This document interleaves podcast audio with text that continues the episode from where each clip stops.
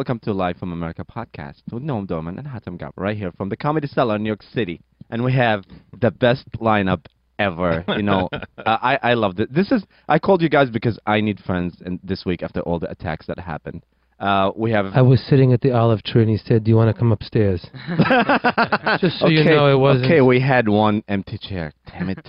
But uh, I was actually talking about Clint, but um, I'm just happy to hear him call them attacks. But go ahead, go ahead. Oh, nice.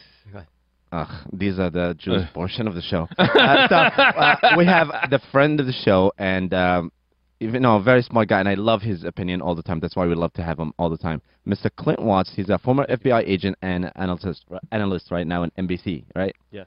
Uh, and he is, of course, very famous for all the uh, for the Congress testimonies uh, for the Russian thing with uh, Trump.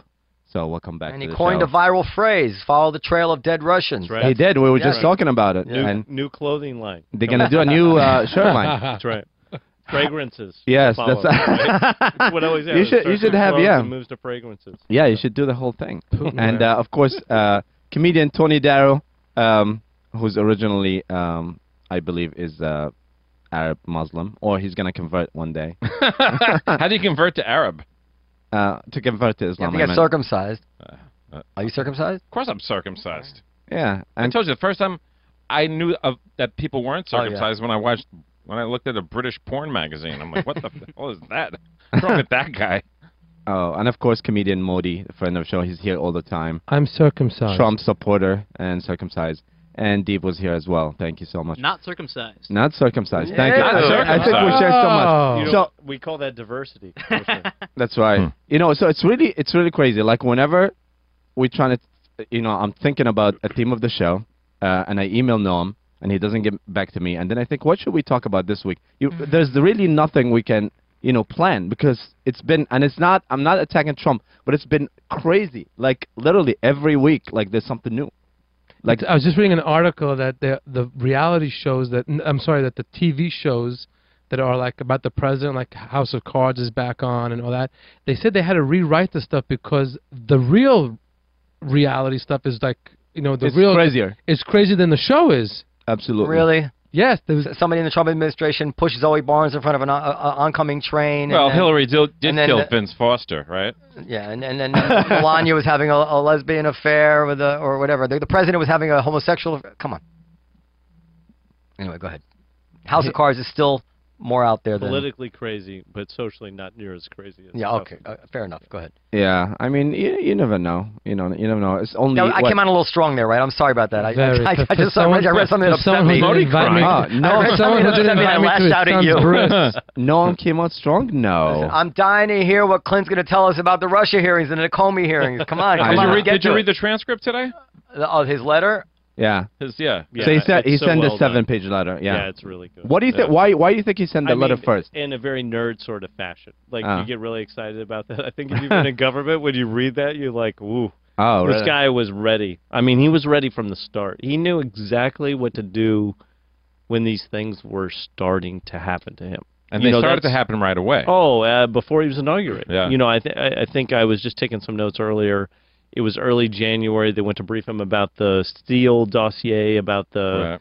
crazy stories. Ju- and the reason they were letting him know that was so that he can protect himself. Really, that's what they were doing. He's already the president. You know, he's going to be the president. So they're saying, look, you know, whether this happened or not, you need to inoculate inoculate yourself against this. You know, over time. And so it's it's fascinating how Comey thought from the very beginning, and I think a lot of these guys have. Uh, Rogers and Coats today didn't talk, but it seems like they know things and they have things documented somewhere.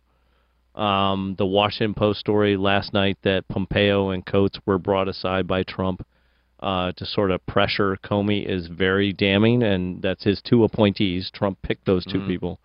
And when you read through, you know, the open testimony, and then you look at sort of Trump's uh, grandiose claims on Twitter, uh, it's going to be trouble for the president. I mean, he he is now looking at a FBI director, former DOJ, you know, senior member, longtime lawyer who has documented everything that happened in in near real time, you know, right after it happened. But so what? I mean, so what is what? Everything that's Yeah. going to um, unless something comes out that's a bombshell. Every, this is all out already. Right. Uh, what what I think it it's going to be is what is Trump's move, and I don't know if you heard uh, uh, His lawyer Speaker today? Ryan actually uh, tonight on television it was the first time I saw him back away from Trump, uh, and would not really come to his defense. Um, what's going to get Trump is not Russia connections. I, and you guys have heard me on this, I think, months ago talk about that. You know, he he doesn't fit in the real category of collusion, but the problem is his emotional reaction to how this whole situation's gone down has put him in the most danger of anything. He he will ultimately fall for the obstruction slash uh, outrageous behavior, you know, based on people testifying on television. And um, Wait, the two the two guys who were on today was Coats, who was uh, The head bald of, guy. what what what? it was four uh, four people were on today. So it was uh, Rosenstein, who was the uh, the new deputy attorney general that had he, come he on. wrote the letter. He wrote the letter, and I mean, the more I watch this, the more it seems like he kind of got set up into that situation. It was his first week on the job. I'm sure what tends to happen in government is they'll go to somebody like Rosenstein, and Trump or Sessions might have done this and said, hey, what would be the justifications for letting the FBI director go? And you would write that up. And that was really thin. What he wrote is based on uh, you know, newspaper articles. Uh, normally, when you see a letter from an attorney like that in the DOJ, they would cite the U.S. Attorney's Manual. That's that's kind of their bread and butter, and it would look like a very legal document. And I think for lawyers and longtime DOJ people, Republican or Democrat, doesn't matter. When they saw that letter, you're like, man, this doesn't seem like something to be written as a justification for firing somebody. Well, uh, let's can we hold aside the issue of whether Comey should have been should have been we know why fired or not? was fired. Trump admitted why no, no, Comey was no, no. fired. Uh, There's there's there's why Trump fired him is one question. The other question is did he deserve to be fired right. in a you know in a kind of an objective way? And I and I have some thoughts about that. But but let's just get through the cast of characters. So it was uh, that was Rosenstein, the Yep. Jew. Now, DNI who- Coats. who, DNI DNI, which is Department what is it? Director of National Director of National Intelligence. Right. And he's the one who said that he never felt pressured to do anything immoral or illegal. No, that was Admiral Rogers, head of NSA. They both, but then he then he but seconded Coats it. sort of echoed it. Yeah. Yeah, he was the second one, and then so uh, now, but now when you when you hear him say that, you believe him. mm, it sounded like two people that are still in office, you know, still performing their functions, who did not want to talk about it in public. Um, when I heard their comments and that they would address them in a closed setting, Coats said that. The other guy didn't say that. Rogers didn't say that, but what will ultimately end up happening is going to come to Rogers and say, "Did you document this? Did you talk to anybody else about it?" And and they'll circle up on it. Um, Rogers is going to play very very close to the chest because we should remember he is still in the military. He's in a different position than the other people there. Mhm. And as an admiral, uh, longtime, you know, military leader, he's going to try and stay out of the political fight. And I think that's what you heard him saying today, which was, you know, yes, I received a call. I'm not going to characterize the nature of that call. That's going to be different from the other people that were up there. I think. And what today. about uh, the thing about wait, uh, wait, wait. Who was the fourth guy? Uh, McCabe, the acting FBI director? And what did he say? I didn't hear. Well, he didn't address it. He said that you know anything that I would talk about is going to be part of uh, direct, you know former Director Mueller's special investigation. So he sort of pushed it away because it could be later used in a criminal you know implication. Plus, he was also the deputy. You know, he's the deputy director at the time that this happened. So the conversations weren't with him. So the other people there, you know, had direct conversations with the president. McCabe didn't. He was he was removed. So, so the things that come to mind as I'm watching this, and and you know, you can use it as a, something to talk about. The first thing is, I ask myself, assuming the worst, assuming that that Trump was obstructing justice or he was really trying to cover up something disloyal to the United States of America, how many of these lifelong patriots are going to come out there and, you know, be coy about blowing the whistle on this guy who they certainly can't respect or like and certainly don't want to see their whole life career just go down in the toilet to try to cover for this jackass. I just feel like whenever I just feel like they they must be telling the truth because they would blow the whistle on him. Uh, they came later. Uh, I think that's part of it. So you know, these were conversations that came later to pressure Comey. So they're one-off instances. The difference between them and Comey is Comey was a pattern. You know, is he very well documents like these are the multiple times the president talked to me about this. Uh, Okay, so so That's then, one distinction. So, I, the, I let's think jump the to other Comey. then. Oh, thing. go ahead. Go ahead. I think the other thing is they're still serving.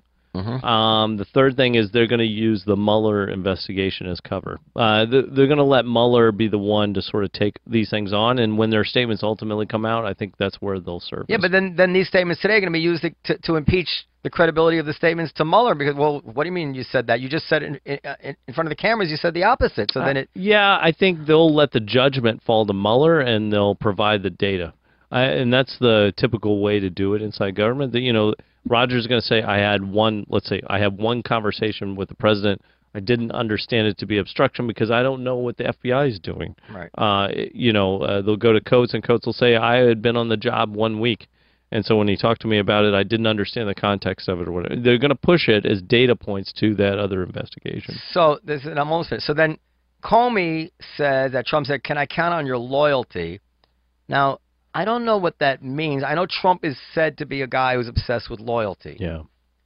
So in a kind of uh, uh, CEO type of way, it's like, "Can I count on you being, you know, part of the team, Right. having my back?" Which is which is not appropriate to say to an a, a FBI CEO director. mobster cutaway. Yeah, I- yeah. I mean, the language in it, which I, I absolutely believe, because it's consistent with his other language, was odd. Yeah, but but it's no more odd than uh, you know anything he's ever said. Well, what about him asking Jeff Sessions to leave Mhm. uh, so he can talk to Comey alone? Is that standard operating Mhm. procedure? So that's what Americans should understand. In the government, the FBI director always stands distant from the president, uh, and But Trump doesn't know that. Trump doesn't know that. he's but a president.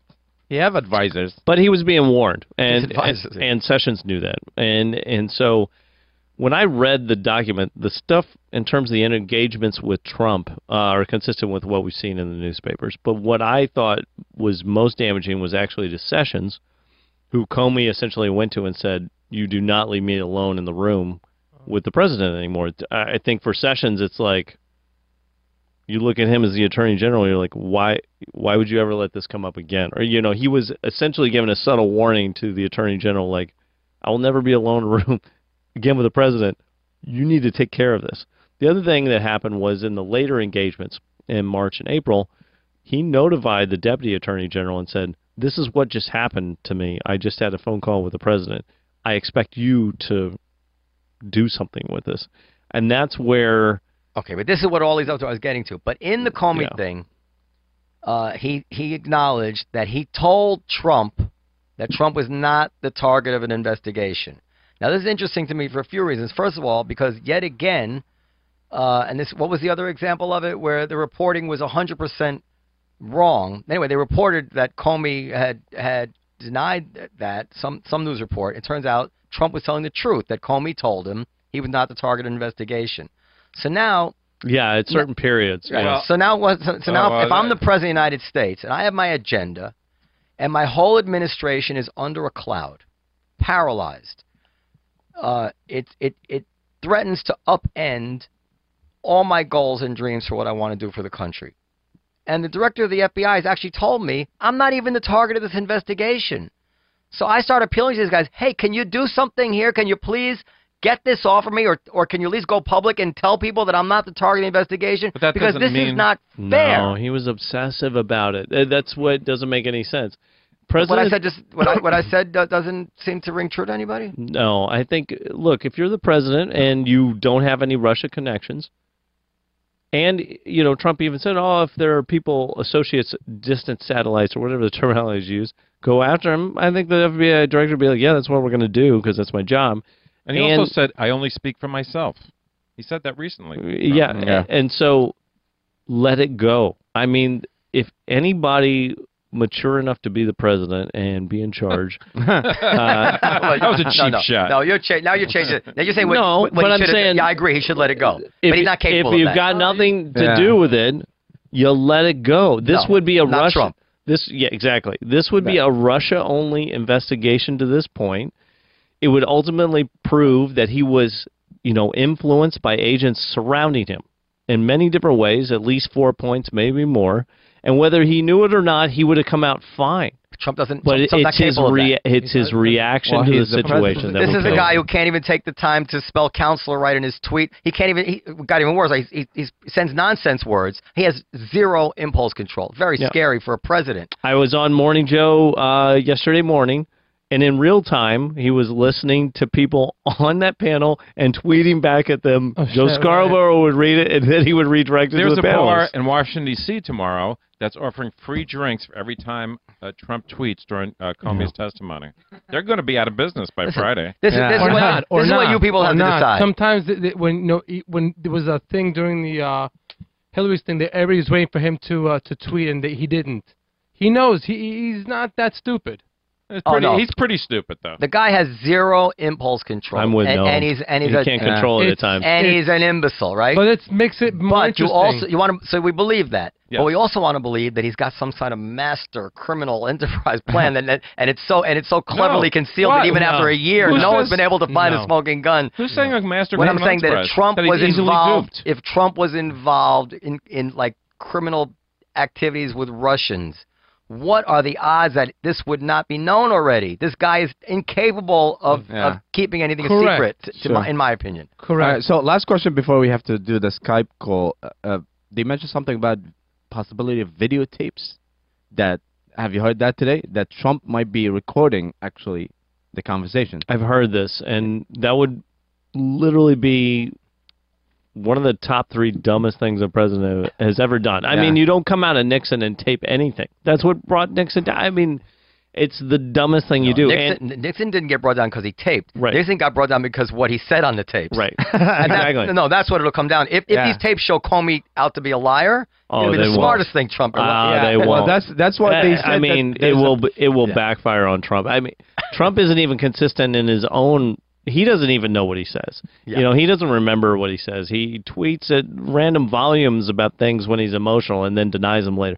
I mean, few people have ever turned their back so quickly on so many issues Yeah. as amazing. president. Yeah. And so uh, Comey is going to be very, very close, you know, to everything he said. I, I don't know if you picked up on it, but he noted in his in his written testimony that he actually came out of a meeting and started typing up his Yeah. notes on Oh, a yeah. laptop in the car Yeah. after it happened. The first meeting, yeah. This is funny. Which means he was hair raised on his head that this guy is asking me to do that. I cannot believe this just happened to me. I've got to write this down right away. You know, so that's funny. I think that's ultimately the problem.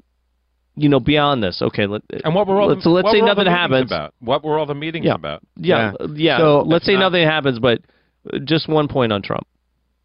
He's this emotional about watching Comey on television and getting upset.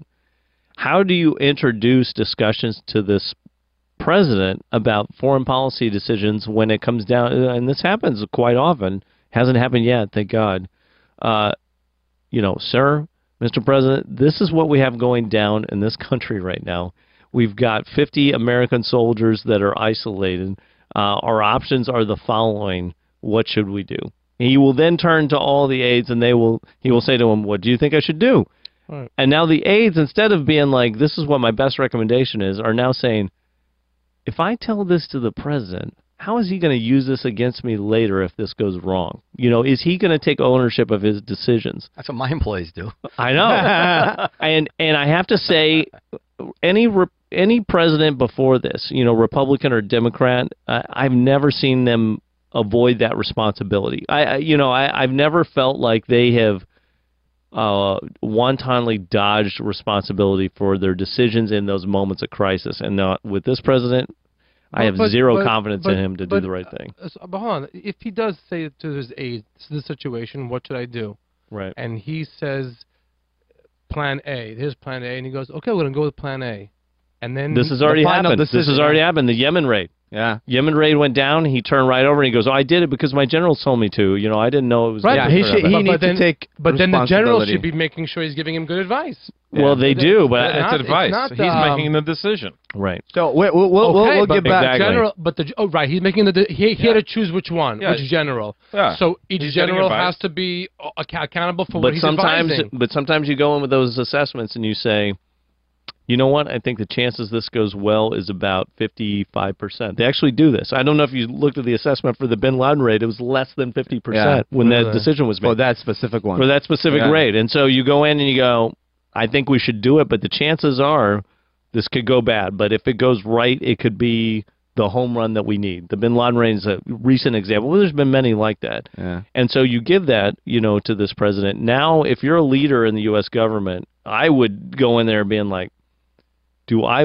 want, I even if I give an honest assessment, do I am I prepared for wh- how this might be used against me or how it might turn on me? And I think it would shape my decision making process about what I recommend. Instead of going in with an honest recommendation, I'm going to start caveating things or maybe sidestepping things and saying, mm, you know what, Mr. President, um, I don't know. I don't have many thoughts on this one. I think this one's up to you. You know, this creates a very adversarial I- dynamic in the I don't. I don't agree. I, I, I, I, no, no, I gotta- think he's you're gotta- right. actually, we're got- actually going to go to the, agree. We gotta go to the Skype. Skype We'll- We'll, come. We'll come Okay. back to that. But I think more people are going to write books that work for Trump than the OJ trial. I, I have a question. think Yeah, a lot of people. right. Yeah.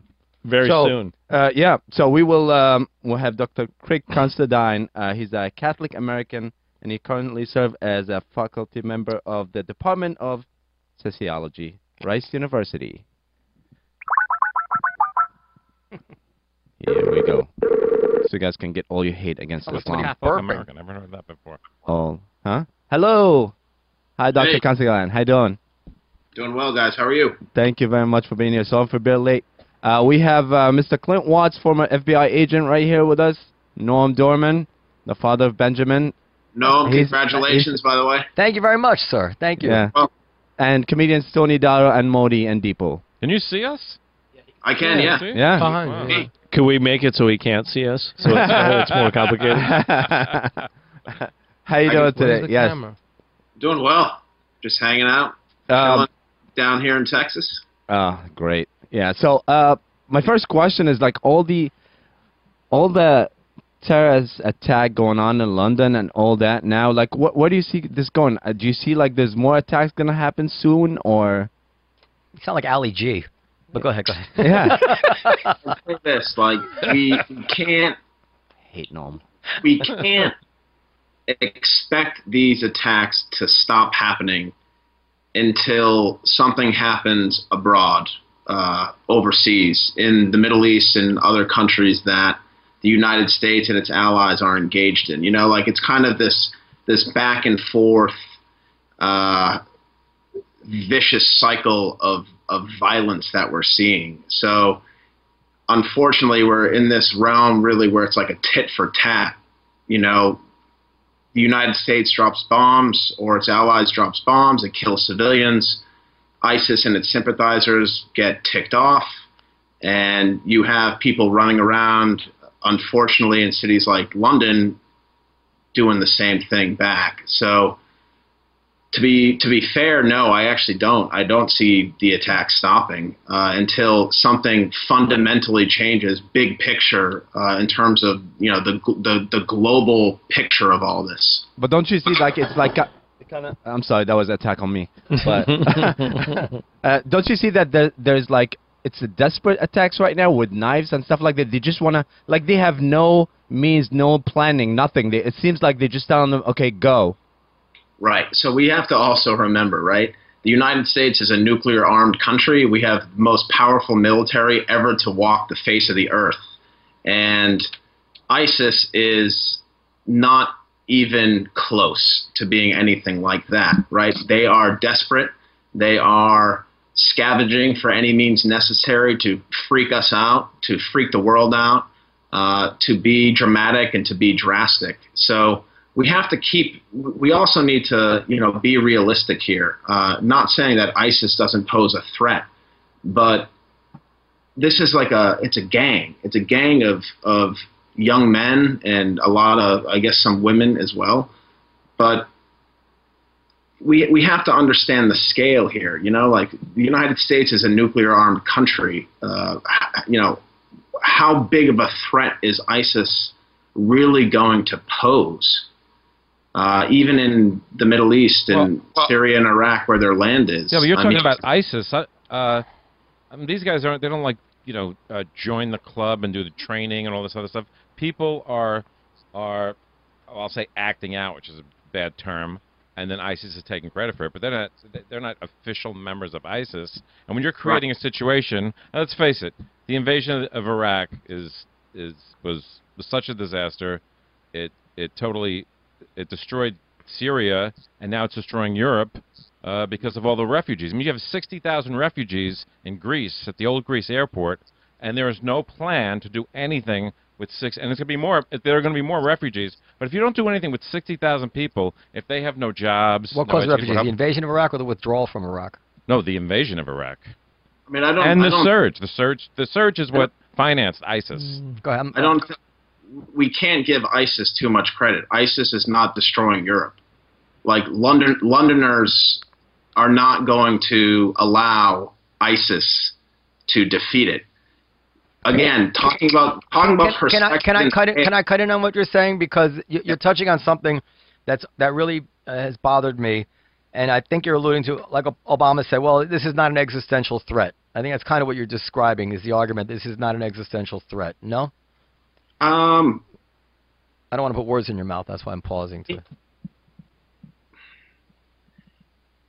an existential threat. well, no, you're saying I- we're nuclear powered and they're just a gang, and I mean, because I, I mean, the whole point of terrorism is it's an asymmetrical thing. When when I'm, you know, I have children, and if they want to go see a concert at the Garden, I'm like, ah, you know, I don't think I'm going to send my kids to a concert at the Garden right now. That's pretty damn serious. When when in Vienna they can't go to the symphony anymore. Uh, this is a a a a, back, a rolling back of Western civilization and the way we want to live. And, And, yes, and, it's not an caused by Western civilization. and yes, it's not an existential threat, nor was Pearl Harbor an existential threat, nor was 9/11 an existential. And the Soviet Union, the Cold War, was an existential threat. And then the fact that it was an existential threat was also used as an argument for us not to do anything because it was too risky to do anything against an existential threat. And I think that, you know, ev- everybody's just minimizing how serious this is to the everyday lives of everybody, even if it's an irrational fear that it causes, but that's human beings. They're they're not going to size up the odds perfectly. They're just going to change their life because they're human and change the mean- way they behave. This is all much more serious than I hear anybody. Most people It's- are, are underselling. Listen, I mean one more thing. If it were white people once a week or once a month killing seven or eight black people because they were black in Europe. You would hear a lot of blunt talk about white people in this world. Well, what- you, you're hearing a toned down, watered Oh, down, they- care, very, very careful they didn't kill any discussion of it. Muslims. I don't know who they I'm killed. saying is that because it's Islam, and I'm I'm not trying to bash Islam. Everybody is speaking so carefully. I think they're actually minimizing any frank talk about the threat. Where if it was a real, if it was like a, if it was the Klan, or or or if the victims were righteous victims, that we didn't feel kind of caused it or whatever it is. You would see people speaking a lot more practically about how terrible this is and how it's changing our lives. I didn't So say go the, ahead. the individuals. Go ahead. Go ahead. not you know go back to the 70s and 80s in the UK Yeah. when the IRA was doing their thing around all these British cities and they were blowing stuff up and you know it was taken very seriously as ISIS as ISIS should be taken seriously now but you know like that is a a decent comparison in terms of the immediate threat that ISIS is posing to the United Kingdom right now uh, you know, small scale bombings, desperate as Hatem was was noting, going around making these these dirty bombs, you know, and and the UK got through that. So let's, I, I think we need to raise. But they had demands. They could negotiate a settlement. ISIS has no demands. That's true, but I also think we can't give in and and and say right, like you know, ISIS is changing our way of life. That's that's not the case. You know, like London is going to go on. Not changing, changed. Of course, Changed. of course, you can't. How many more of these? You can't have these attacks every few weeks or so, without changing the total nature of what it means to live in a free society. Mm-hmm. And here, listen, look, was it, was Theresa May? Is that her name? She's already talking about wanting to uh, get serious about uh, cyber uh, surveillance and all that stuff. That's always been a big. thing. First of all, that's impossible. It can't be done. But let's say let's say it could be done. We're going to shred our civil liberties.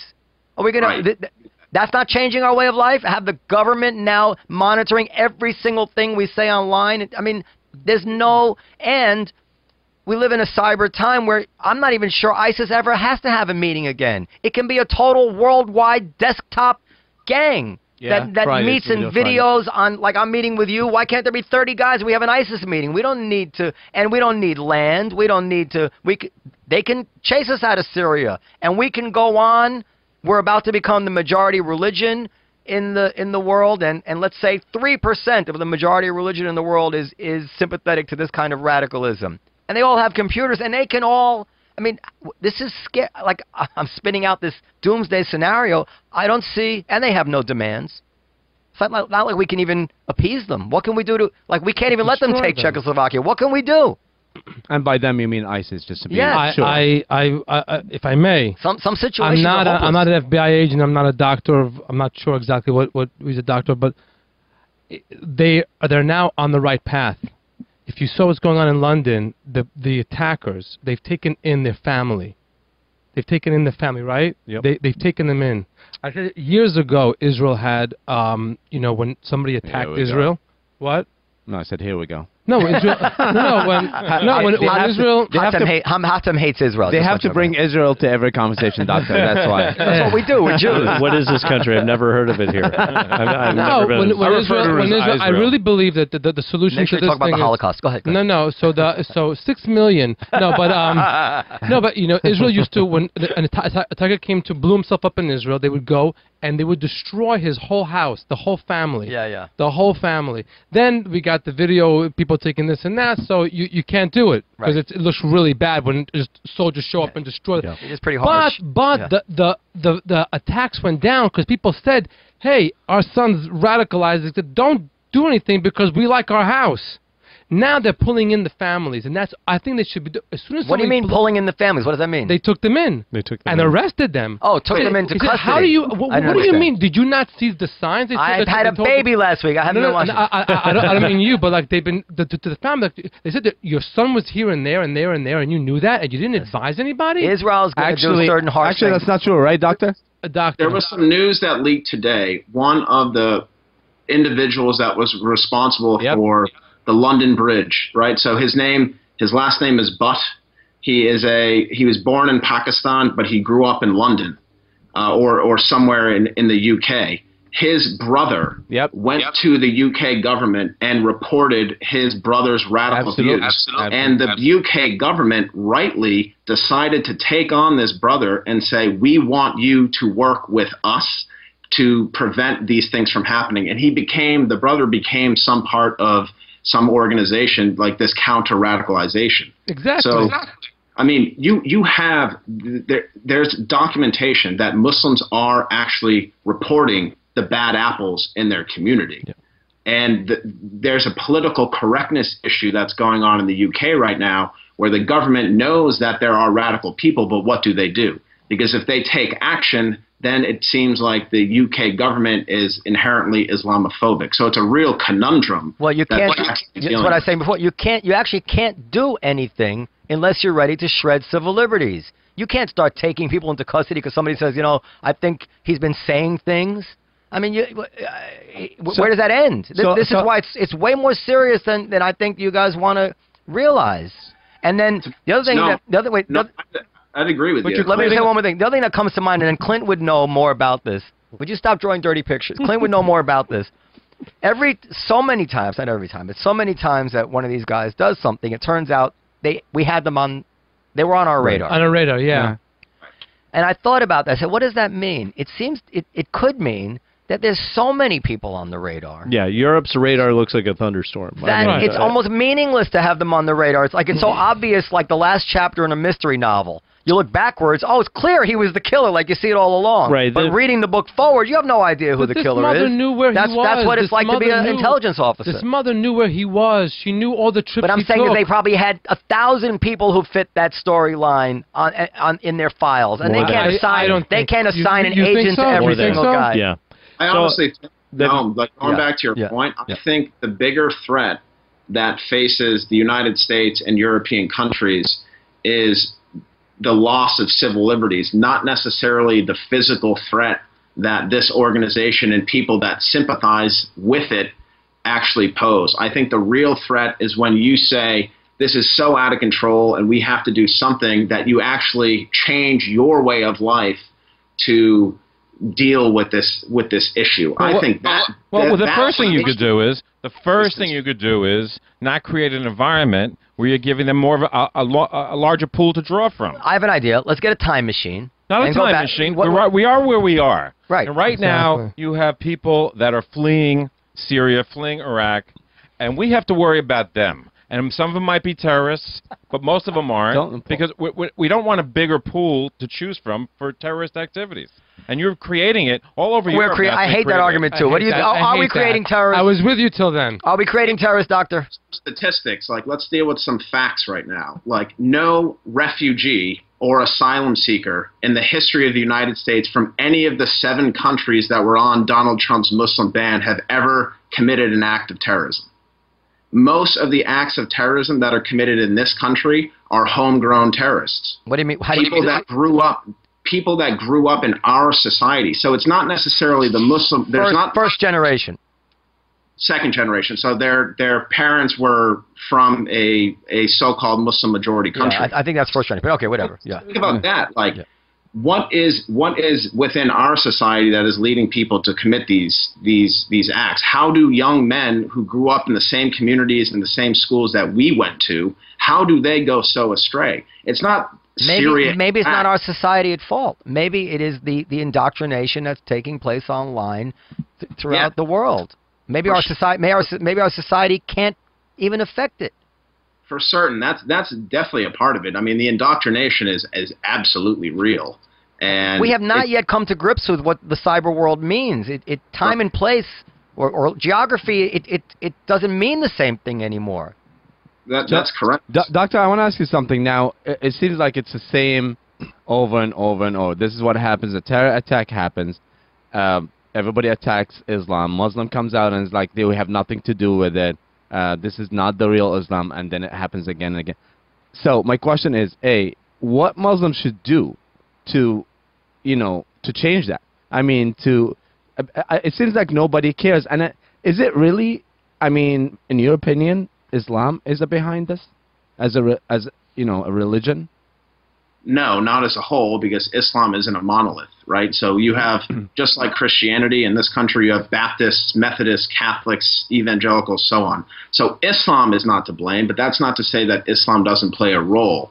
Obviously, Islam does play a role because these human beings are saying that they're acting on behalf of, of their religion. Mm-hmm. So yes, Islam has a role, but it's it's a fraction of it. I mean, it's a very specific ideology that has a history, that has connections via social media that we've already addressed. Let me ask In you this. Oh, go ahead. Go ahead. Go So ahead. so Go ju- just the, No, I, I, the- I want to I want to amplify on your question. yeah Let's say that let's say this religion. In terms, go ahead. in terms of what Muslims Exactly. can do Yeah. in, in, Yeah. in the United States is to do everything that they are doing, which is working with intelligence agencies, which they're doing, reporting people that are considered to be potential. But we, uh, we what about the regular Muslim? Like like like I'm sick of keep writing like even in Facebook or whatever.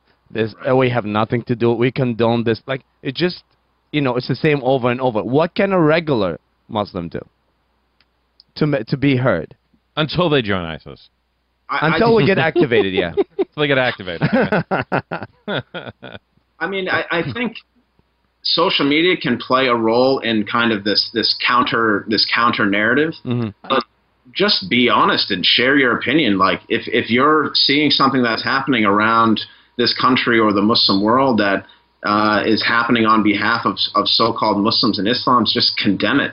Yeah. I mean, straight up condemn it. Take to social media and say this is absolutely not reflective of the faith that I was ra- that I was raised with.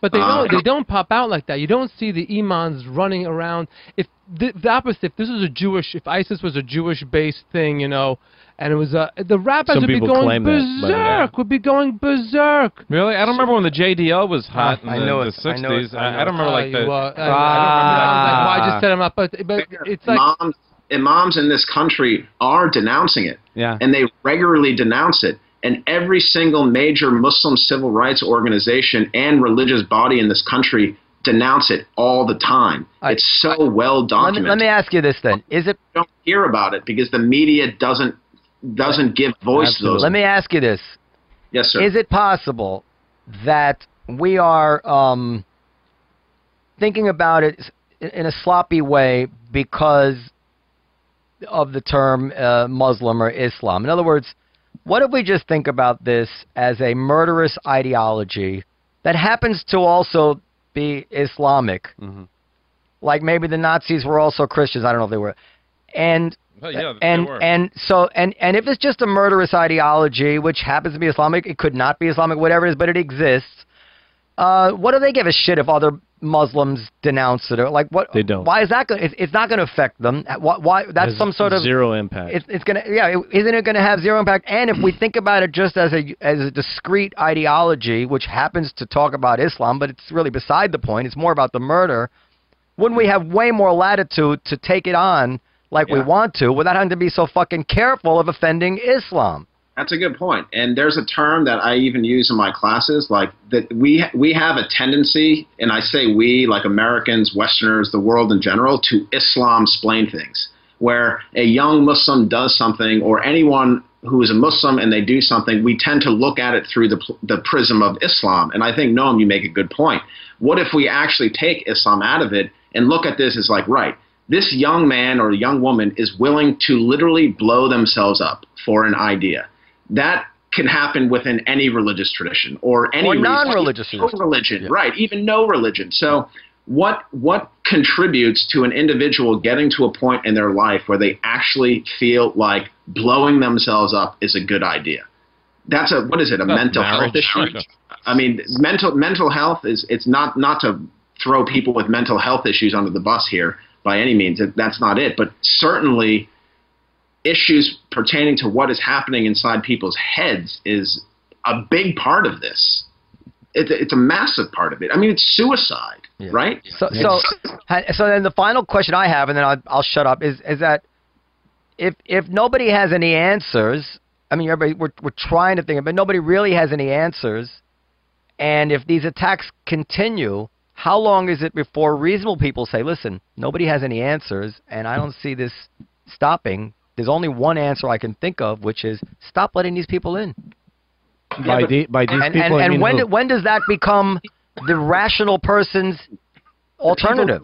And are not the people who are attacking us. No, but I'm saying if if you took no Muslims into the country, you wouldn't have the first job. I'm, I'm speaking just. I'm not endorsing this. I'm speaking just you know, it's like I used to make the joke before, like when the Samsung phones were blowing up. Well, 11. It was 11 out of a million. 17 out of a million were blowing up. They recalled a million phones. If you get rid of all a million of them, you don't have the 17 that blow up. So, when Noam, does when does that logic brought to bear? Uh, I- I think that's a real risk. Eventually, people are going to get tired of being patient and say, you know what? No more. That's the only way we can stop this.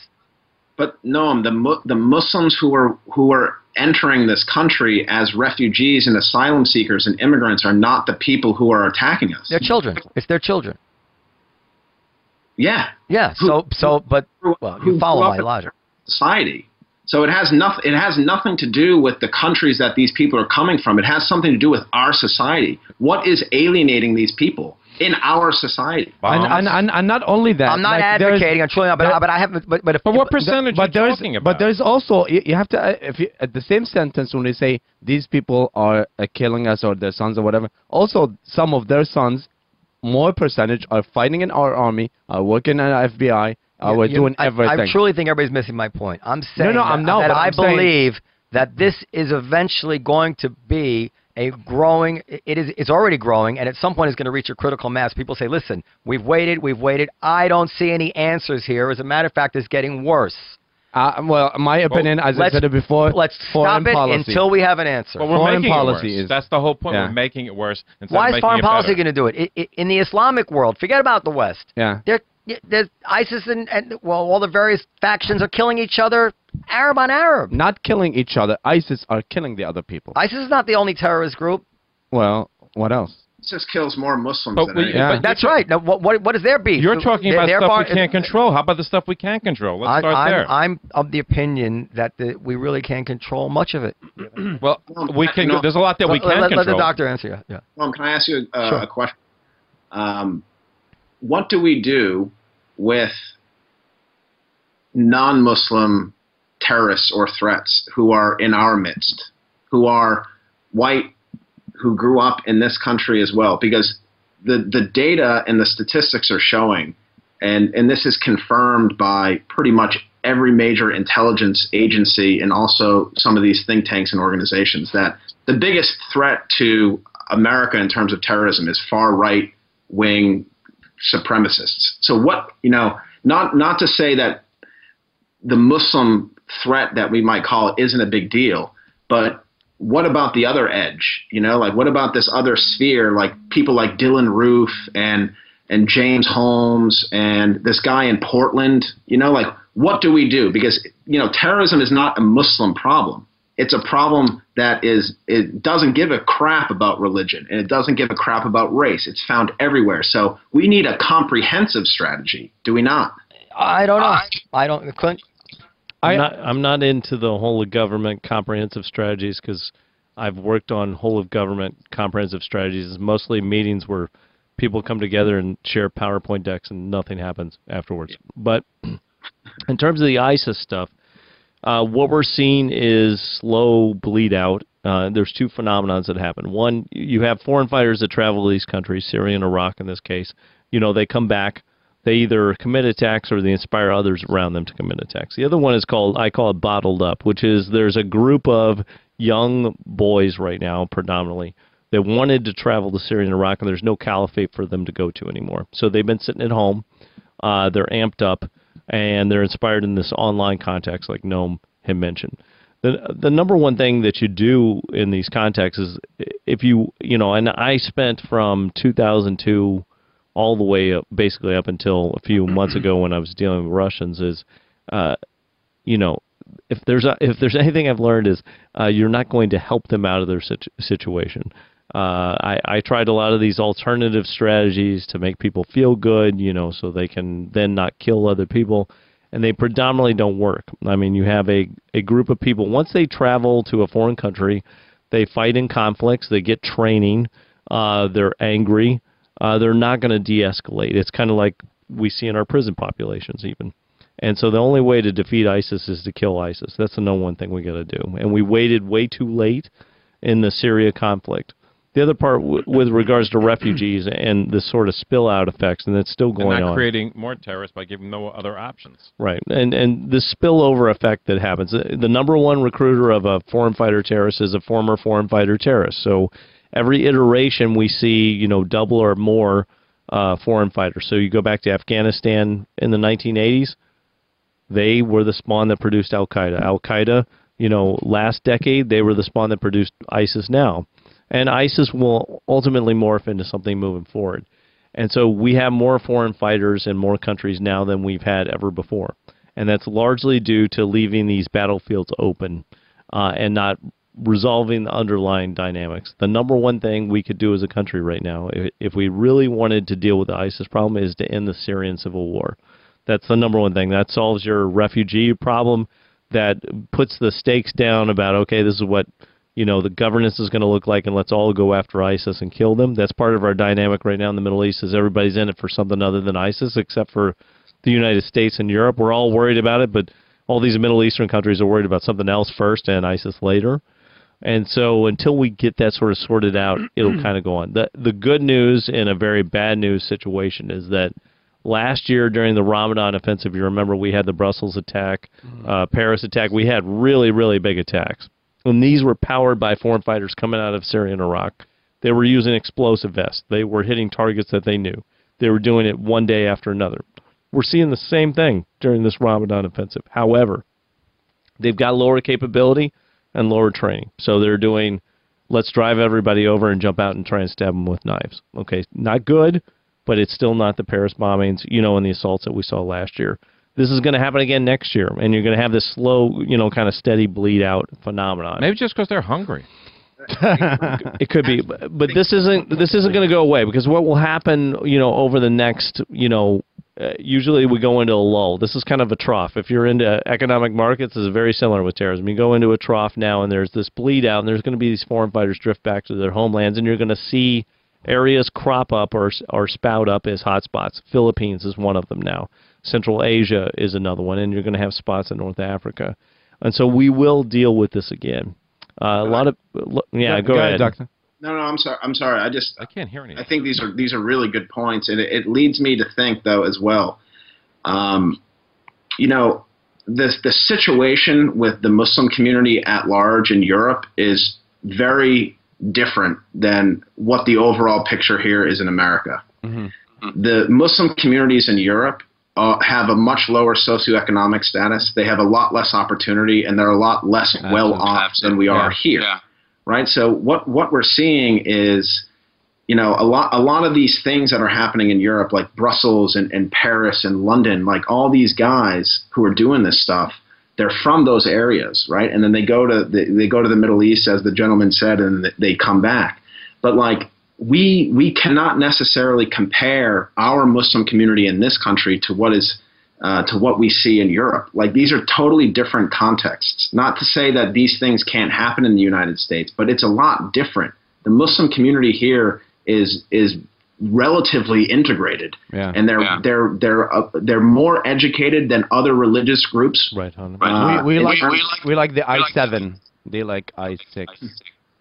What do you mean? Uh, iPhone. Well, uh, let, let me ask you. This. I mean, I, I was actually thinking. I was thinking just what you said before you said it, and if if integration is a key factor, and if uh, if you could measure like uh, patriotism, as it were, of a of a first generation American Muslim as opposed to a first generation Parisian Muslim. On average, I think the American Muslim would feel more ties to America and feel more American, right? I would, you know, Yeah. I don't I don't have any statistics, but I can tell you through my own research and, and actually interviewing people, yes, absolutely. And the reason why is because of our constitution and our way of life. So We have a secular government, we have civil liberties, we have a constitution, um, and we have this history of being a immigrant host society. Europe has a history of being ethnic nations. So right? wouldn't So- wouldn't one of the most is that the word palliative? Wouldn't one of the most healthy things that all of the West could have? Paleo is healthy. What what would Paleo. be would be uh, some sort of national service. What Bill Clinton talked about. You get get all these young kids at at, at this uh, vulnerable age together for a year or two, put them in there together. Doesn't have to be fighting. You know, some, something so that, to try to indoctrinate, for lack of a better word, some sort of sense of pride in their current country and in their current nationality. We want them to adopt a new nationality, and this is a this is a phenomenon throughout uh, America and around the world now. Is that the immig- immigration are not quite adopting the new nationality as quickly and as eagerly as like my father's generation did. My father wasn't born here, and in, and 18 months later he was like America, America, America, you know, and obviously these first generation Muslims here. They don't feel that way about Uh, America. that's not that's not true. Not No, the one, the ones who are committing these these these these atrocities. yeah, which is what percentage? Half percent. It's a significant. I think it's a significant percentage of young uh, Arabs don't feel. He doesn't like- agree. The doctor like doesn't. America. Yeah, he doesn't agree with you. Nobody agrees. You don't with agree. you. What, what, what, go ahead. So, so, so, there are 6,000 Muslims fighting uh, in the armed services right now. Yeah. 4,000 are active duty, 2,000 are non-active.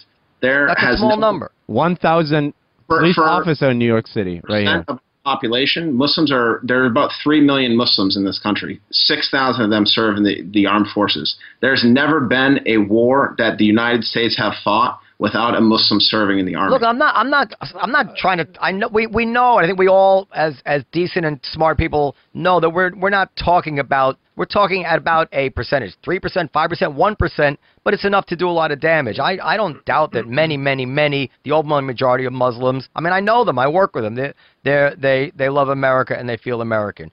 But there is a. It's not just Muslims. Uh, my I notice it in my Mexican employees.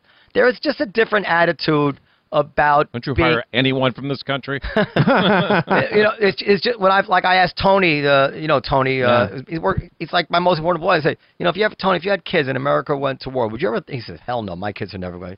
We, I go right back to Mexico. Like, but Tony, he says that's just the way I feel, you know, and and it's just a different attitude than what we were used to. I'm, I'm thinking out loud. Just like it would be, re- it would be, re- the both- it would be really healthy question? if we could get everybody to feel patriotic towards No, their homelands. That's all. No, they do. Yeah. Like like this idea of Muslims not being as patriotic as other Americans is simply not true. Uh, you You're have kind of putting words in my mouth. It's not really what I'm saying, but go ahead. Kind of what you're saying. Hey, I can, I- can I just ask you a question? I'm saying you? the ones who are, who are committing these acts. Yeah. Qatar. What what is going on? How is Saudi Arabia uh, lecturing Qatar on financing terrorism? Does anybody finance more terrorism than Saudi Arabia? Like what is what is going on? What is what is that about? Don't talk about Saudi Arabia. I mean, yeah, that's another massive can of worms. Are we about to open that can of worms right now, or Yeah, so I, I- I, mean, I- the deal is it, it largely comes down to uh, how you perceive uh, the Muslim Brotherhood and its connections in Yeah. Qatar and Qatar's influence in a lot of these uh, post-conflict areas. So after the Arab Spring, Qatar stepped in in a big way with a lot of money in a lot of different locations. Uh, you know, throughout Libya is one of the big ones, but throughout North Africa. Uh, they have been financing a lot of uh, more extreme positions.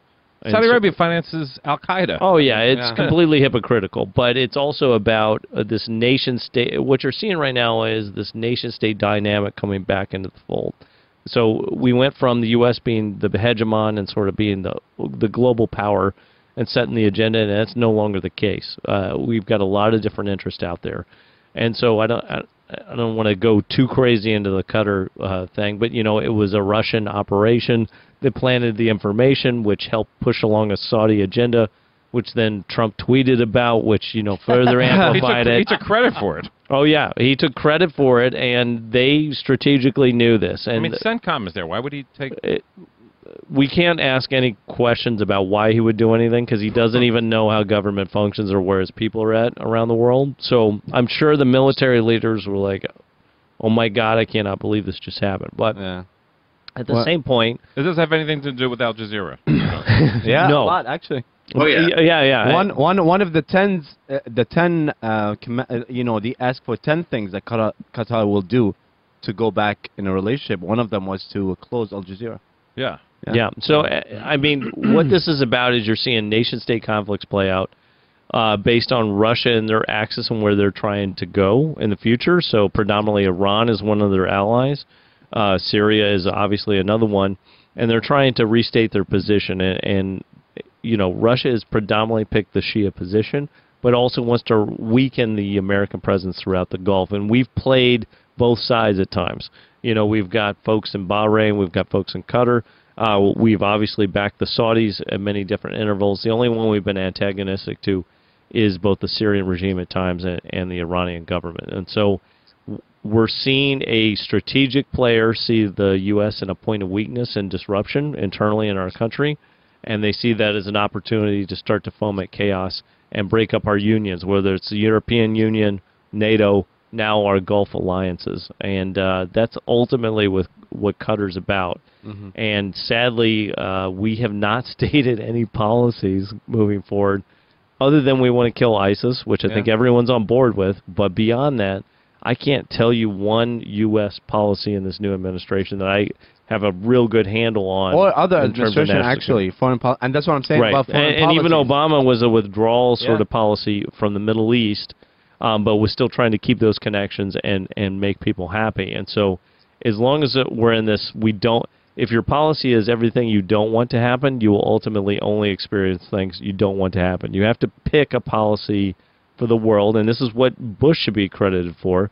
Was he actually had a vision for what he wanted? Now, ultimately, it was a disaster and didn't turn out the way he wanted. He wanted to democratize the Middle East but at least he had an idea of what he was trying to achieve and things lined up under it and you could understand and get behind it even uh, you know at times i was on parts of it whether i was in the military or the fbi i was like okay i know what the plan is like we're all moving towards this so if i don't agree with it i can at least get behind it and do my job right now i imagine policy people and then people in the military intel law enforcement doesn't matter where it is they're like what do you want me to do? You know, like what is the direction that we're trying to set out in the world?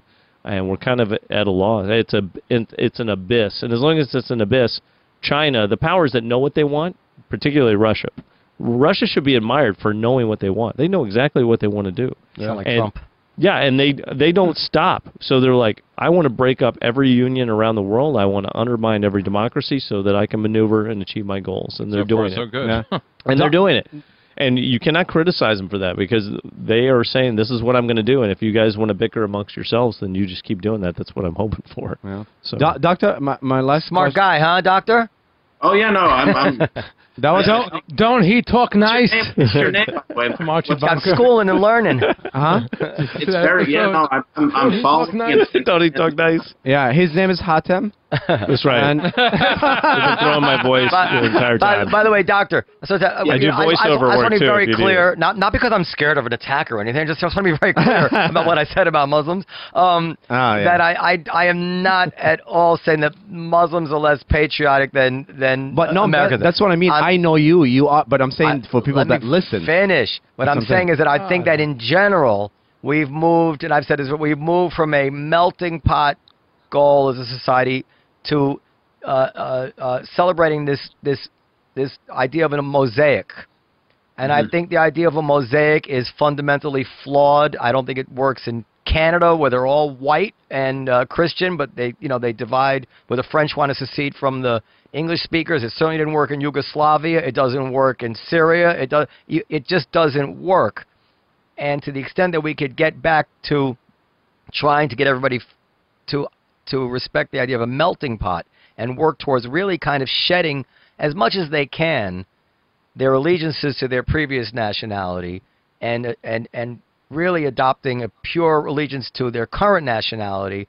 Maybe that would help alleviate some of this i'm just you know th- Yeah. searching Yeah. for answers i So don't know I, am just, I, uh, Yeah. Hatem, Go I'm going to tell you right now, I'm going to steal that from Noam. all right all right Yeah, melting pot to mosaic. That's the title of an article. I right told there. him about I it. can get on board. Who's the original source of this?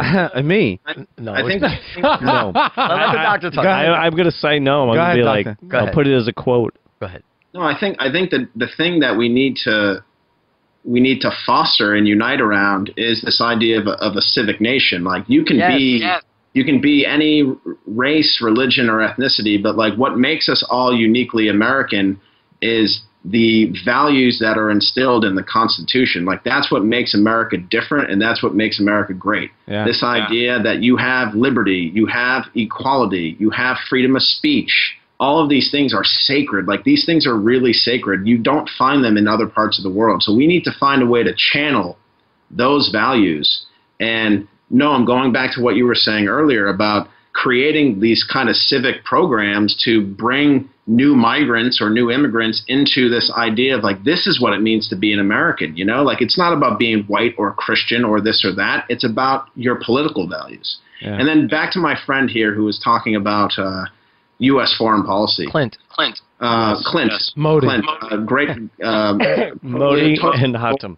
no, I no, no. totally I said board with what you're saying. And, you know, just to make a quick reference to um, President Trump's uh, arms deal with Saudi Arabia. It's one of those things that you really scratch your head and you, you, you kind of wonder if, if people in power, and this is going back to Clinton, what you were saying, if they actually have a plan. Like, what, what is going on? You know, Saudi Arabia, to be honest, my friends, is not is not a country that aligns with our values. They're not. And even worse than that, they've done some dodgy stuff over the over the last couple of years. And I and I feel like Donald Trump misses this kind of network between Saudi Arabia, this fundamental strand of Islam, which a lot of scholars are calling Wahhabism, and all of this these indoctrination schools and madrasas around the world. Like to fund and give arms to Saudi Arabia is is hugely problematic in, in, in my opinion. Th- I, I this this deal was from Obama's time, though.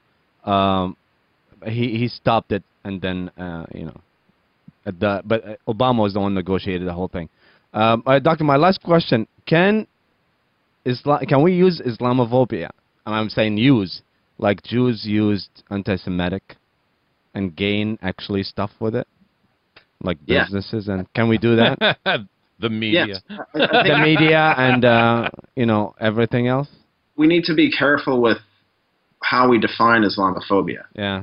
Um, I think every religion or any idea should be open to criticism. So just because you criticize the Quran or you criticize Islam doesn't mean you're Islamophobic. Yeah. But there are certain credentials which, which make something Islamophobic.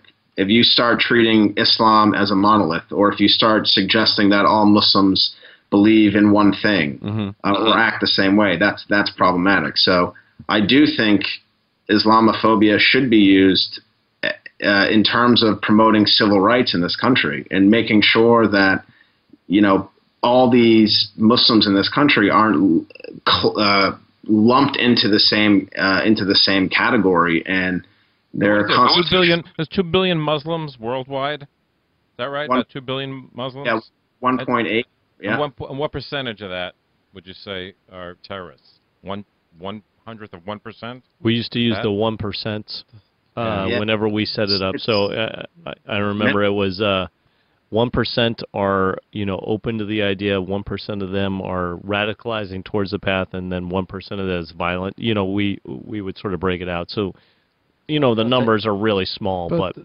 Small But percentage. yeah, but but big numbers. nothing. Yeah, it can but, be big numbers. Yeah. but you need seven guys to blow up the, the, the twin towers. You, you don't you don't need you don't uh congratulations. Yeah, but I, I'm saying it has nothing to do with Islam. One percent of a Yeah. hundred million is a sit here- million.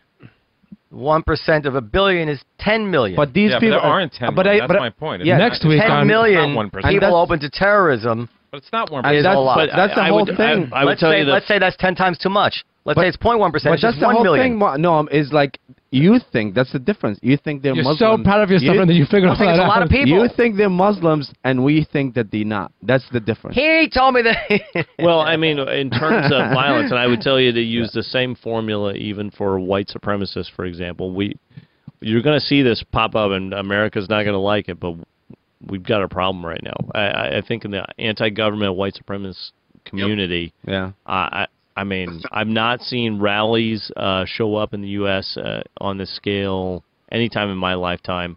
I've not seen the kind of violence. It's it's one-offs. You know, we we usually call them by three names. You know, whenever they do an attack with like it's John Bob you know, Smith, Yeah. you know, committed random attack against a police officer, you know, in such and such a location. Um, but if they start organizing in cells the way we've seen, you know, other terrorists, it it will change the dynamic uh, dramatically. And I've never seen this sort of mobilization and inspiration in their communities. You know, Richard Spencer, if you haven't read it, the article by Graeme Wood, uh, who's one of the best writers that's out there right now, you know, documented he had grown up with this guy, Richard Spencer, who did the Charlottesville, Virginia uh, rally not long ago. Yeah. Uh, the fourth line, by the way, that they chanted, I think, was "Russia is our friend," which is an interesting dynamic uh, that came out of that. Can't imagine in my days growing up that you would say Russia is, or Soviet Union at the time is our friend. And so we've got a weird dynamic playing, and these guys, you know, what we always say about domestic uh, terrorists versus international terrorists is that domestic terrorists have tons of capability but no motivation. They tend to get lazy. You know, they won't actually pull off the attack. Oklahoma City being one example, but in general, they won't do that. Whereas international terrorists have tons of motivation and intent, but very low capability when they come to the states. I feel like it's sort of coming together now, and we're we're Look, seeing a uh, rebound. I- I- That's his next lecture. Look at him. That's I- his next I- lecture. Oh, he's like, that's that sounds good. Well, I'm you gonna. see- I, I, when they can I come say in that? Monday, In the I- last eight years, How, uh, gun okay. ownership has gone down, but gun sales have gone up. go ahead, Wouldn't, doctor. wouldn't you think that's Wait, directly okay. I, I, can- I said- responsible? I don't know. I don't. I don't think it necessarily has to do with guns. I mean, there's something going on in our country, and and it goes. That's why I like Noam's comment about Mosaic is that we have a partitioning around either political views, race views, ethnic views that I didn't experience, you know, when I was younger, and so uh, it's different, uh, and and I don't think it's good. And part of it is because of I would tell you our political system, one being gerrymandering. We have now built out districts which are homogeneous. There's only a few districts in America that are even competitive. Um, the other one I think is that we've looked at rich versus poor. You know, we have gated communities in places that I grew up that I just never saw that when I was a kid. We were much more integrated, whether you're you know low, middle, high income. And I, I think the other part is the race, race religion issues are much more partitioned. and no more draft. Yeah, and and we don't have this sort of mixing that goes on in the same way that we sort of brought up. Uh, you know, when I, I, grew up, it's just not quite the I, same. I wanted to say just before you go, to, to amplify what Clint was talking about, if if we do see a lot of domestic white supremacy terrorism, or even a, a small number, you see where where uh, with some regularity, white people are going in and blowing up or uh, stabbing a lot of people in a, in black functions, churches, and whatever. You're going to see black people being wary about white people coming into their churches and people are not going to be calling them bigots or Caucasian phobias, whatever, whatever. People are going to say, well, I, I, I kind of understand why they're nervous. I mean, there's been a lot of white people coming into the black church, and, and of course they're nervous about it. And that's, I mean, I have to be honest. That's what bothers me about some of this. Some of this, I just think is a little PC. If you change the color and you change the religions, you would see people being a lot more understanding of certain reactions that they refuse to be understanding of now we Like- would be what? way more ready to defend the black community if they became nervous about white people based on a bunch of violence than we are ready to to try to understand that someone who's nervous about the Islamic community is not necessarily a bigot. They're just nervous. They don't want to see their kids yeah, blown up don't, a concert. you don't want them to get into a church versus you don't want them to come in a, into a country being a refugee. I'm There's just saying that, that you, you, you, you suppress a lot of conversation by making people afraid of that they're going to be called bigoted. And a lot of that conversation, you don't change their minds. They just pretend to agree with you, and then they go on their merry way and they vote for Trump. I think I think the problem is that we associate the the greatest threat to American society as people who belong to the Muslim faith, and it's just not true. No, it's just it's it's a big We- threat. Although I will Yeah, say, if you're in your it's a- it's temple or church threat, and a bunch not- of it's not Islamists biggest come in, threat. No, there's You'll no. probably Listen, out of doctor, we we have to let you go. Maybe we can have him on. I mean, I- if you've enjoyed this, maybe have him on again next week or something. I mean, we, we you, more than happy. Like this Yeah. is a good this is a good conversation. It's a healthy conversation. I think uh, you know I hope that we're we're getting somewhere. You know, but I I think uh, you know going what what Clint was saying and what everyone's saying. You know, I think we're we're wrestling with the right the right points and the right ideas here. yeah. So. All right. Yeah, well, thank you so much. Would you like to share your contact? And definitely, we'll we'll have you again soon. Your Uh, would you Twitter, like your Twitter, account or account or Yeah, my my Twitter is uh, at Craig C R A I G uh, Cons C O N S, uh, and then I'm, I'm I'm on Facebook. I I and you have a book coming? what's that? You have a book coming, correct? I have a book. Yeah, in uh, it's called Islam, Race, and Pluralism uh, in the Pakistani diaspora. So I went into Muslim communities in Dublin, Ireland, and Boston. Uh, carried out a bunch of interviews and basically immersed myself in these communities and uh, I got that book coming out, and then I'm this summer I'm working on another book. It's called Muslims in America: Examining the Facts. So that's why this this uh, conversation we had tonight was so interesting because I've been reading up on some hard facts, some real data, and some numbers uh, behind some of these pressing issues that we're talking about with Muslims in America. Like, are refugees really posing a threat?